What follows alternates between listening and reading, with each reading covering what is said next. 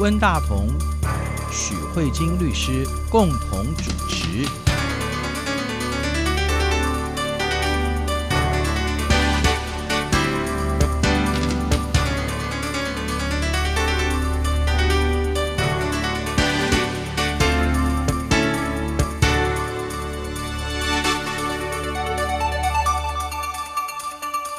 各位听众好，这里是中央广播电台两岸法律信箱，我是文大同。听众朋友大家好，我是许慧金许律师。在十一月二十六号是我们五十六届的金马奖哈。那今年的金马奖有一个比较特殊的就是呃，在不久之前哈，中国大陆的电影的主管机关宣布哈，中国大陆的那个电影不能来台湾参加这一次的金马奖。就说其实，在金马奖差不多已经报名结束之后。才那个下了这个命令，所以有很多那个大陆的影片，甚至连包含香港的影片都退出来了哈。嗯，嗯，所以这一次的这个金马奖有一点受到了一些干扰哈。嗯，那我们也知道说，以前的金马奖当然就是台湾的电影，后来有香港电影。嗯，在李登辉总统在位那个阶段。就是把金马奖定位为所有的华语的电影都可以参加的一个，所以后来中国大陆的影片也都有进来参展。然后那时候也有很多的大陆的影片得到了一些奖啊，有啊，很多。那个时候台湾因为也解除戒严了，所以台湾基本上那时候就成为一个比较没有意识形态的限制，然后成为一个比较自由、纯粹就艺术论艺术的一个电影节哈。对，所以这个金马奖虽然香港呃也有它的。电影奖，或者说大陆也有它什么金鸡奖、百花奖，可是金马奖由于它的特殊的那个，它不是为政治服务，纯粹以艺术就电影论电影的这个特色呢，使得金马奖具备有它的重要性哈，它的荣誉，还有就是说透过。这样的一个盛会啊，那就是说，你看金马奖对爱电影的来讲，它是真的是一个盛会，有很多很多电影可以看，很多全世界好的电影全部都会被选选进去。对啊，它会有一个一系列的影展的活动。对对对，然后再加上呃，就是不管所有的华人的做电影工作的人，我看不其实不只是中国大陆、香港、台湾，甚至我有我有知道，像是一些马来西亚的，嗯，他们就是海外在做华人电影的人，全部都齐聚到台湾来，他们齐聚一堂，那有一个互相交流沟通的。的机会哈，其实也是非常非常难得的。所以今年的金马奖其实开始的时候就有一些纠纷啊。这个纠纷就是说，他们的那个金鸡奖吧，嗯，跟同一天同一天啊就撞齐了，撞齐了就产生一个状况，就是说，那大陆的电影人他到底要选择参加哪一个？对对，就有这种打擂台的这个危险存在嘛哈。然后我觉得说，中国大陆，我讲我的看法了哈。中国大陆之所以会后来禁止大陆的影片来参加。金马奖，我觉得有几个原因。第一个原因当然就是撞期，嗯，撞期之后，万一大陆的那个电影人来台湾参加金马奖的多于那个金鸡奖的怎么办？这是第一个危险啊。第二点，我觉得。跟去年那个傅予导演啊，哦，对对对，他在得奖的时候讲了一些，我真希望台湾是一个不受压制的国家，嗯，类似这种言论。然后后来那些大陆的那些电影人都非常的紧张，后来就一直做政治表态，嗯，啊，什么两岸一家亲，就一直讲出来这些。可是你看哦，其实做电影的人，包含像美国的奥斯卡或者什么奖，嗯，那些做电影的人，有一些人就是很自由派，他们特别喜欢在得奖的时候。讲一些政治上的话，包括什么？上次里奥纳多就在他颁奖的典礼的时候讲，就是比较跟环境有关的，环境啊，或是女权呐、啊，或是什么，就总而言之，他终于有一个在镜头面前，而且是一个直播的，对，状况之下讲一些他很想讲的话，嗯，也制造一些话题，而且在那个影展的时候，好像要有这样的点。譬如说啊，我们要支持同性婚姻呐、啊，或者什么这一类的，大家就会觉得啊，好棒啊，终于有人帮我们讲话了哈。嗯、就说那个颁奖典礼当中，要有要有这些东西才会好看啊。除了 除了他们的那个衣服啊，是不是呃好不好看之外，其中有一个要点就是有没有政治言论出现。那我觉得说，因为现在哈香港的事情闹那么凶，嗯，啊，而且接下来台湾的选举又到了，嗯，好，刚好就在选举跟香港的事情。这么严重的状况之下，那么多的电影人，全世界瞩目的这个一个电影的盛会，嗯，会不会又讲出一些什么东西？而且又是一个直播的状态之下，啊、很难控制。对，我觉得大陆怕了。我觉得很简单，就这样子。啊，因为事事实上，我听说傅予在去年的时候，他讲这个话的时候，那个大陆的直播马上啪把他掐断了。所以我，我我觉得说，大陆之所以考虑到这么多因素之后，他终于决定。他事情已经够多了，香港事情已经够他烦了，然后贸易战已经够他烦了，万一又碰到一个这个金马奖，我觉得共产党政权是怕了，所以干脆就是啊，你们干脆不要来参加好了。我觉得从去年第五十五届的金马奖里面啊，就是从傅宇导演就是得奖的时候致辞，嗯、就是提到这个部分以后，我我其实我觉得最有趣的是新闻，嗯，很多电影人，不论是台湾的电影人或者是大陆的电影人，他们都有一个心声。就是说，让艺术归艺术，让政治归政治。嗯、对，他们很害怕。真的不不论是哪一个，就是华华人圈的，对对，李安都是这样说。对对对。而是我觉得这一句话本身是一个非常有趣的，嗯，也就是很值得大家再进一步思考的一句话，因为我。我觉得表面上看起来，让艺术归艺术，政治归政治，好像是一句正确的话。嗯，可是我觉得，如果很仔细看，不论是坎城影展啊，嗯、或是威尼斯影展，很多时候他们得奖的片，其实是很包含有很强烈、很强烈的政治。诉求在其中，比如说像呃，我有一次看到好像是威尼斯影展的作品最佳剧情片，有一点久了，一九九九几年的，它是《橘子成熟时》吧，它在讲的是一个俄罗斯跟一个很边界的国家战争的问题，嗯、还有我们上个礼拜谈到的就是呃，你只欠我一个道歉，嗯、这讲的是一个以色列跟黎巴嫩长期以来政治跟种族冲突的问题，嗯、你基本上。如果你不碰这个政治，对，你基本上不可能拍这样的一个影片。你一定有你的诉求。电影里面的政治太多了，不可能没有，不可能没有政治嘛？对，对，对。然后还有像不要讲什么，讲我记得好像是陈凯歌导演的作品《霸王别姬》。嗯哼，这里面怎么可能不碰？对啊，他讲文化大革命。对啊，还有就是那个谁啊，张艺谋导演的作品《活着》，那里面也是，对，他也是讲文化大革命。对，就是都你不可能完全。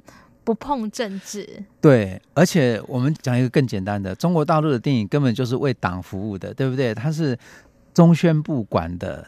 他根本就是为政治服务的。那你说，在这种状况之下，有一个国家的电影政策已经讲了说，我们的电影就是被党管的，就是为要为国家的政治服务的。嗯、那你说，在这个状况之下，说我们起码讲要的政治归政治，艺术归艺术，对，所以我觉得饶富趣味。对，我是觉得一件非常饶富趣味的事。睁着眼睛说瞎话。然后，我觉得温大哥既然有提到，就是中国这个中央宣传部的这个部分，嗯、我这也是我最这一集在做节目的时候，在做素材整理的时候，嗯、我觉得是一个蛮有趣的两岸现象，嗯、就是说，中国二零一八年三月份的时候，国家电影局其实是新挂牌上市这样子。嗯、那他这一次，习近平的新政策，对，是一个新政策。然后这个国家电影局是非常确立的，它这个组织系统下面就是在中宣部下面的国家电影局这样子。嗯、那他已经很明确的说明说，电影就是要负责做一个宣传思想跟文化娱乐方面的特殊重要作用。然后呢，他非常强调，就是电影是具有服务政治的功能。那我想，这个其实从中国向来的这个发展都是这样子，嗯、非常确定所有的艺术都是服务于政治的。是是，我觉得这是最有趣的一点，就是像如果我们观察我们台湾，我们台湾关于电影产业的主管机关的话是。文化部，嗯、可是如果你很仔细去找出文化部的组织规程，嗯、以及找到我们就是关于电影的部分，下面有一个影视司这个部分，你去看一下，我们对于这个站在什么角度？它的法律规定是说，文化部要负责国家各项文化振兴、艺术发展、出版相关事务、广播影视产业的。重点来了，推广和辅导的工作。然后我觉得说，如果单从这个文字上来看，你会发现彼此的主从关系是有点不太一样的。嗯嗯、在中国这边的话，是电影是服务于一个政治的目的；嗯、可是，在台湾的话，是这些政府的机构是从推广跟。辅导的角度来促进电影跟文化还有艺术的发展，嗯、我觉得至少从目的来，因为我觉得目的会影响到你后续所有的手段，所以我觉得目的非常的重要。嗯、我觉得这是一个非常非常大的不同。我不晓得温大哥怎么想这件事。我想其实从现实上来讲，其实就是这样子，就是说，我想台湾自从解除戒严之后，尤其是是经过了这么多的政党轮替，基本上台湾的。就是在媒体这个领域，包含电影、电视、广播，基本上开始的时候的意向就是政治的力量要退出来，嗯啊，当然最后发现说好像过分的自由也不行哈，那政府其实应该也要有一些力量做出一些辅导或是一些提出一些帮助啊，不能够完全的让民间的就是这怎么说？因为国家力量毕竟是比较大的，嗯。国家有他的资金，就是他如果补助的话，他事情会比较好做。可是你看，政府基本上在我们这个民主的社会，就说政府基本上已经没有主导的权利了。嗯、所以你看，前段时间不是台湾有一个很重要的呃电视片嘛？公共电视那个《我们与恶的距离》，对不对？啊、其实你可以看到，就是说政府机构被批评的那个状态，其实是被、嗯、是存在着的哈。就是政府在我们的影视机构里面，不是完全。一个被禁忌的话题，就完全不能批评的，嗯、对不对？所以我觉得说，台湾从一个比较威权的时代，慢慢的走这样一一个民主开放的时代，慢慢也在摸索了。我是觉得，可是基本上我们走一个比较开放的、比较自由的，然后慢慢的也要有一点介入哈。我觉得是一个调整的过程呢，应该是这样说。嗯然后至于说中国大陆，我觉得说自从那个习近平上台之后，尤其是你这这个国家电影局，它其实它的内部是中央宣传部的话，那你可以看到中国大陆从习近平上台以后，它的那个商业性其实是在减低的。像他们以前人家就说比较自由、开放、多元，对不对？其实是是比较，虽然他们有也有审核，可是你看最近我们所看到他们电影的他们的寒冬其实已经来临了，你知道吗？他们前一段时间不是禁古装片？对。然后后来又进什么进这个进那个，后来变成只有宣扬党的伟大的片子才能够好好的演出。那所以也这样也造成了中国大陆最近这一两年来，他们的电影市场其实是不断的向下萎缩的。由于这个国家电影局的成立，也造成了大陆的这个电影事业的寒冬。慢慢就来到了，后来你会看到那个范冰冰被查税、嗯、那些事情，它整个政策一下子紧缩下来了。所以我们也甚至可以从这个整个大的环境来看，就是说它禁止金马奖，其实也可以可以跟它这个国家电影局的成立，跟它整个政策方向，慢慢的越来越左，越来越紧缩，也有相关的。嗯。嗯因为文化，我觉得它某种程度上是一个站在最前线的东西。它那从刚才我们提到，就是说从一个呃电影是为中央宣传部跟台湾这种辅导，然后渐渐往民主开放政府的势力慢慢的退出。那我觉得，如果从一个国家行政学的来处理的话，那我们就会可以看得出来说。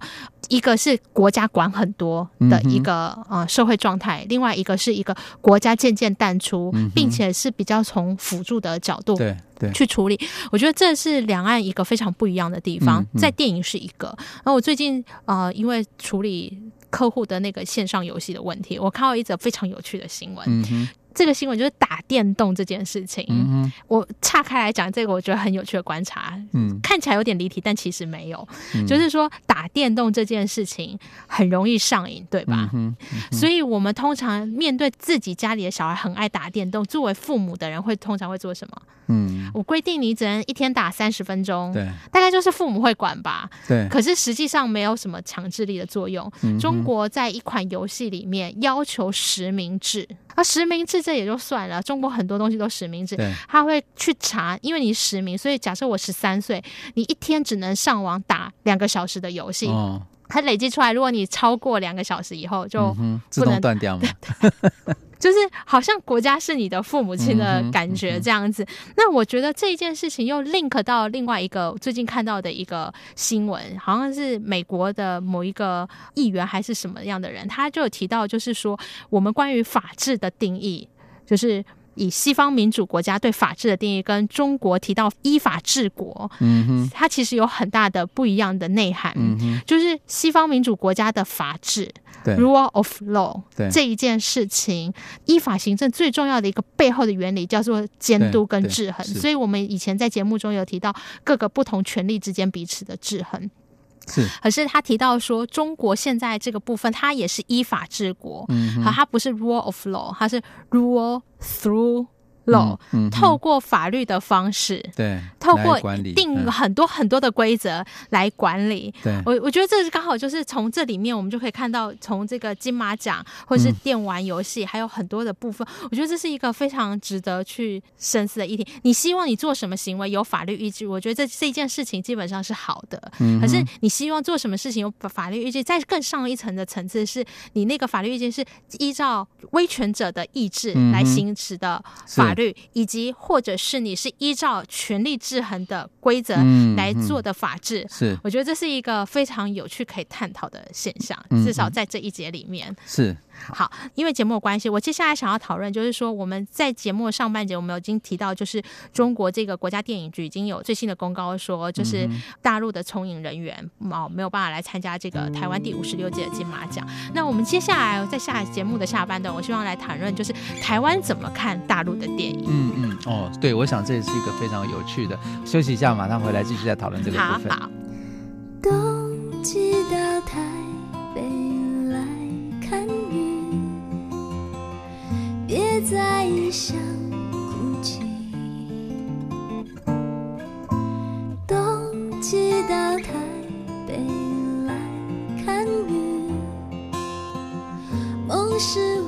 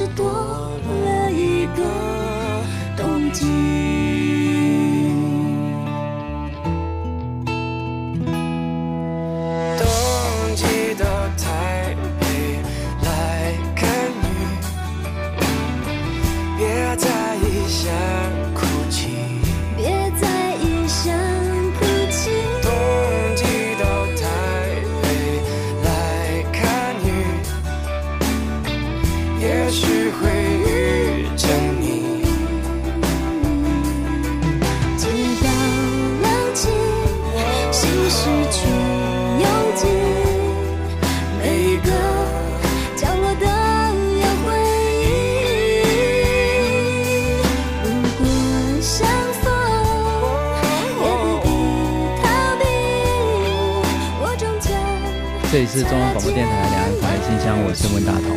听众朋友，大家好，我是许飞金许律师。我们今天谈的话题是两岸的电影的这个交流跟互动哈。那当然，话题是从中国大陆的电影局禁止那个大陆的电影到台湾来参加金马奖开始的哈。刚才呃，许律师我们的话题谈到就是说，哎，那台湾是怎么看大陆的电影的哈？当然，因为我电影看的比较少了哈，我大概只有看过贾樟柯的那个。天注定，不过这也是好多年前了哈。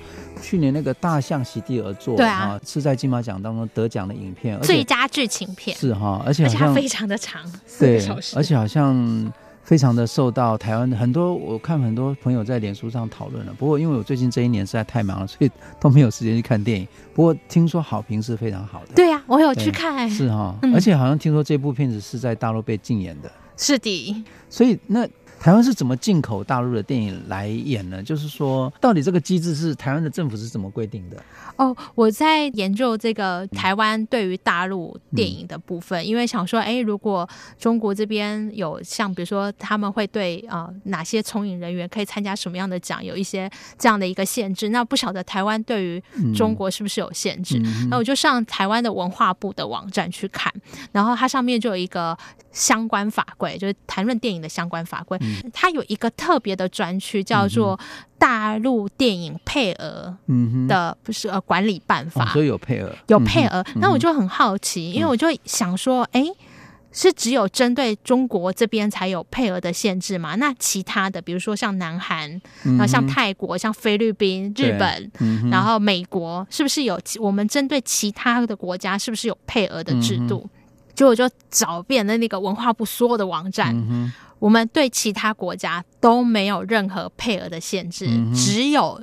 嗯，中国大陆地区这边有配额的限制，我就很好奇，为什么会有一个这样那么奇怪的法制出现？嗯嗯、然后我就花了一点时间研究，结果就后来发现说完全理解了，因为呢，这一个大陆配额的这个办法，它的母法。是长在《两岸人民关系条例》嗯，所以我就瞬间恍然大悟，有没有？因为我们管电影的最主要的电影母法就电影法，我们有台湾有一个电影法，我就看到电影法里面都没有任何都没有限制，都没有任何的配额的限制。那为什么会独独长出一块大陆片的这个配额限制？就后来发现哦，原来它不是在电影法里面，它是在《两岸人民关系条例》。然后我就回去看《两岸人民关系条例》，《两岸人民关系条例》也是蛮有趣的，它在第三十七条里面就特别写，针对大陆地区的电影片出版品。广播电视节目等进口商品，嗯哼，这个部分呢，主管机关要拟定发行、销售跟观摩的许可办法，嗯，所以它有特别授权主管机关针对中国这边的影视作品来进行做一些管理，还有许可，最重要是许可，你要得到台湾政府的许可，你才有办法进行做发行。嗯，那这个我就很无聊，我要去找为什么要针对中国，嗯，来做一个这样的规定，然后他的立法目的也蛮有趣的哦。他说，为了防止中共利用出版品等等等等这些译文活动进行统战或散播共产思想，所以他授权主管机关必要的时候就这些文化译文作品来进行做发行、制作、播映、展演、禁止的这种控制的方式。所以基本心态是这样子，就是啊，它叫防止中共的锐实力的入侵。对对对对对，让它。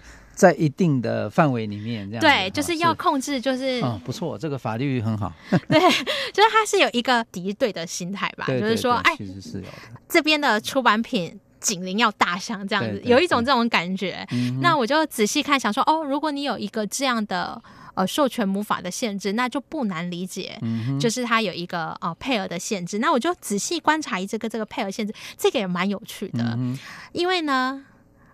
这个可能也跟金马奖有关。我们来讲这个配额限制，他就是说，如果大陆的电影一年要来台湾。公开上映，也就是在院线播放的话，嗯嗯、一年只有十支片的限制。嗯、好，所以每一年呢，文化部都有一个非常盛大的活动，每一年片商都有一个非常紧张又刺激的抽奖比赛。啊、也许今年片商想要引进五十支大陆的电影来进来台湾，嗯、可是呢，只有十个奖，对对，就十个奖。所以文化部每年都有一个公开抽奖的活动，哪几家？对对，哈哪几家？抽签的话。就是说，不管它内容是什么，不管内容是什么，这就是蒙着眼睛 抽，蒙着眼睛瞎抽。是是是，所以有有有一部在歌颂毛泽东、歌颂周恩来的，也就抽掉就对了，就 对了。OK OK，就是你，所以他不审查内容，他不审查内容，他只有一个数数量的管制。所以有一些非常好的电影，比如说假设非常具有高水准的片子，然后在呃票房非常的好，也具有非常具有高度的艺术规格的话，但是因为他运气不好，那他可能就没有办法。在台湾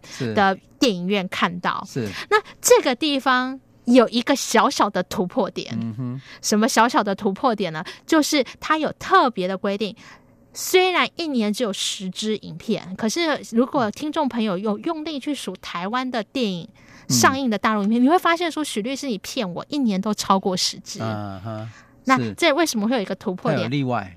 还有一个很有趣的例外，他说：“但是如果这一支中国影片有拿到。”国际影展的得奖，啊、你是国际影展，不管是坎城、威尼斯的各大的这种国际认证的影展，嗯、你是得到的最佳剧情片或陪审团大奖，嗯、或者是你在台湾获得金马奖，啊、这种就不受这十支片额的限制。Okay, 哦、所以，比如说像《大象席地而坐》，胡波导演的电影，那个片商绝对不会占这十支配额的其中一个，嗯、这个它就自动不受这十支片额的限制。所以上一次我记得有一个。导演，一个中国的导演吧，他他得奖，嗯、他上台致辞，唯一开心的事情是说，他这支影片就不用抽了。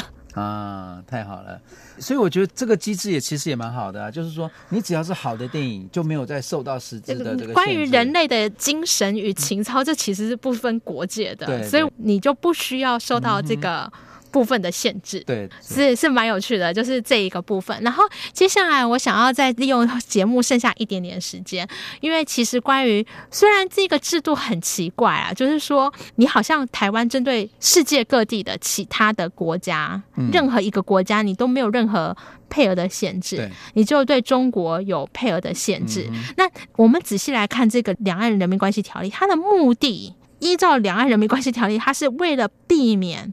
就中国利用译文活动进行统战或散播共产思想，嗯，假设是针对这两个目的，然后就有学者提出来说，你如果真的不想要有这种统战目的或散播共产思想的话，其实你最主要的根本应该不是限制配额，嗯，因为你是用抽签的啊，就像温大哥讲的，今天如果有一个是那个毛泽东的自传，对对，好好了一个这样的电影或者什么之类的，那你这个东西。你如果让他在台湾上映的话，这不就是可以直接散播这样的一个思想吗？那他就有学者提到说，与其你做配额限制，还不如做内容审查。嗯、那让任假设真的东西真的违反了这个《两岸人民关系条例》，真的想要做的这样的拒绝的方式，那你就不要让它上映嘛。嗯、那你把数量就解放，就是你让数量不要成为管制的方式，因为毕竟很多时候电影还有很多关于。除了政治以外，目的还有更多关于人类共同的呃精神的部分。那你可以让很多好的大陆电影进来。那这一点呢，是有一些学者这样主张。哦，可是我完全个人是持相反的看法。我觉得这刚好是我自己觉得啦，这可能是我个人这样觉得。我觉得这刚好是台湾非常成熟的言论自由的展现。就是说，也许面对现在两岸现在这个状况，对，我们可能没有办法就是呃戒除掉这样的一个呃防范。对，但是呢。我呢，唯一能做的事情，也许数量有限度的数量控制是我最后的一个可以做。但是我再怎么样的防范你，我都不希望去做到内容审查。为什么呢？因为我们台湾是一个高度言论自由的国家。我们以前电影不要说大陆好，我们连自己台湾电影都有审查剪片啊，禁止播送啊。以前台湾的新闻局都有这些审查制度嘛。那我们现在言论自由的解严之后，我们随着我们台湾越来越民主，我们。已经不再做任何电影的言论审查了。嗯嗯、那如果今天说哦，你大陆的电影要来，我也要审查，我觉得这我们根本就是逻辑背反。嗯、我自己个人认为啦。对对啊，我觉得许律师你刚刚提这个真的非常有意思。就是说，相对来说，我们台湾的电影如果要出口到大陆去的话，嗯、大陆的放映一定是经过政治审查的哈。对，内容的它不会是毫无条件的开放。然后，可是相对来说，大陆的电影来台湾，那他就不做内容的审查，可是他还是要有一个最后的管制的手段，就是我用一个数量，至少他没有变成一个完全不受管制的状态、嗯、啊。那我想，这个管制的状态基于《两岸人民关系条例》它的赋予啊，那它的考量，考量到呃两岸关系它的进展啊，到达其实还是需要就某种程度的管制。对这个状态，这也是现实的。嗯，没错。就是两岸关系其实就在这种看起来有有管制，可是其实它的背后其实还是能够做到一个开放互动啊这样的一个关系哈。所以你看这一次的这个金马奖，大陆的就是影片不能来参加哈。那你看我们的新我们的文化部也好，或者说我们的政府官员的官员也好，他们态度都都是觉得说啊，中国大陆就是说限制两岸的文化艺术的交流。